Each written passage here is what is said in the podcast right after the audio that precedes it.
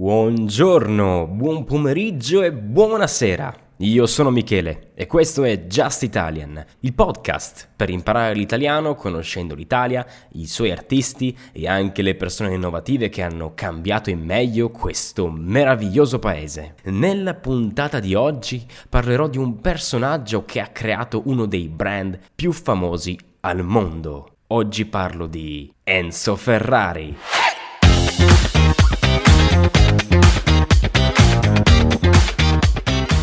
Prima di iniziare ti ricordo che se vuoi accedere a dei contenuti extra di Just Italian puoi abbonarti al mio canale Patreon dove potrai trovare la trascrizione di tutti gli episodi, puntate speciali, accesso al canale Telegram, capitoli di audiolibri narrati esclusivamente da me, merchandising e molti altri servizi. Che cosa aspetti? Vai su patreon.com slash justitalian.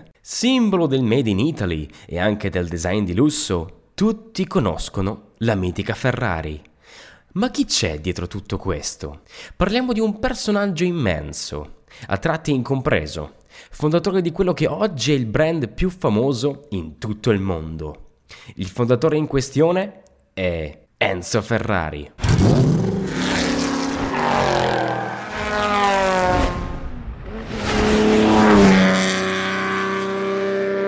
Enzo è stato un imprenditore, dirigente sportivo e pilota automobilistico italiano. Nasce a Modena il 18 febbraio 1898. All'età di 10 anni il padre Alfredo, dirigente di una locale fabbrica di lavorazione dei metalli, lo porta assieme al fratello Alfredo Junior a Bologna ad una gara automobilistica.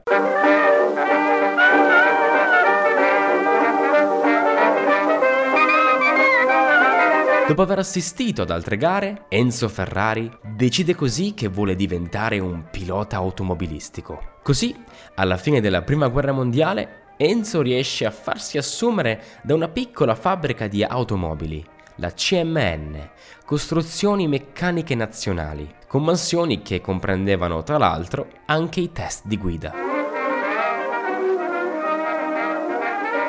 Nel 1919 partecipa in Sicilia alla Targa Florio, la più importante gara automobilistica del tempo, arrivando nono. L'anno successivo passa la ben più nota Alfa Romeo e ha la possibilità di guidare una delle nuove vetture presentate dalla scuderia lombarda proprio alla Targa Florio, conquistando un secondo posto di grande prestigio. Prima del via si prova una somma di sensazioni che scompaiono come il via viene dato. Dalla carriera di pilota Enzo Ferrari passa in breve a quella di imprenditore. Infatti nel 1947 Enzo fonda la sua casa automobilistica Ferrari a Maranello, in provincia di Modena.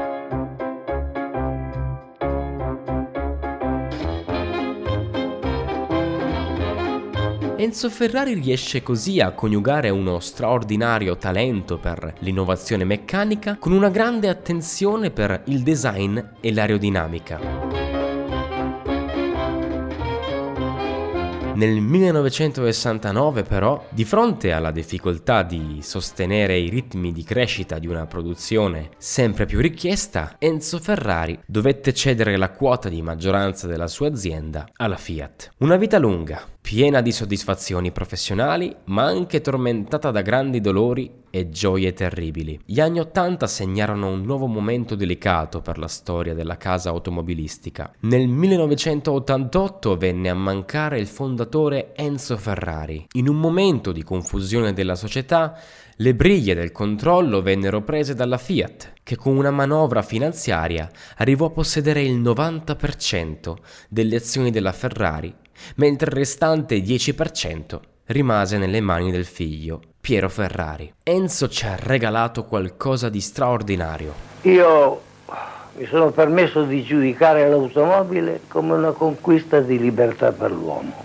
Per farci un'idea del successo Ferrari, nel 2011 sono state vendute 7.195 vetture per un fatturato pari a 2.251 miliardi di euro. Il mercato più attivo è il Nord America, con oltre 2.000 auto vendute. Dato il costante aumento delle vendite nel 2013, la Ferrari ha deciso di produrre meno auto proprio per mantenerne l'esclusività. Ma scopriamo insieme 5 curiosità su Enzo Ferrari e il suo maestoso brand. Primo, la controversa data di nascita. Ad oggi non siamo sicuri del giorno in cui nacque Enzo Ferrari, in quanto lui sostenne di essere nato il 18 febbraio 1898, ma il padre lo registrò all'anagrafe solo il 20 febbraio a causa di una grande nevicata in città. Secondo, il logo.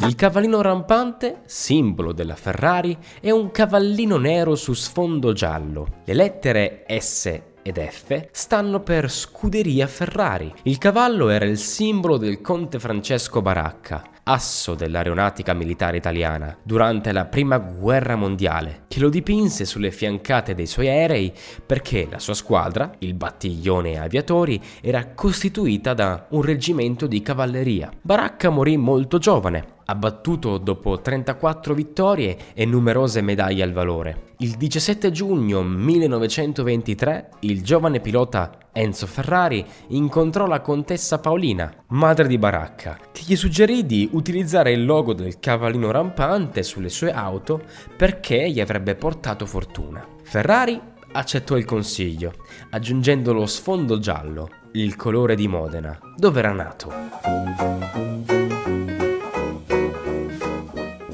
Terzo, la Ferrari per Marte.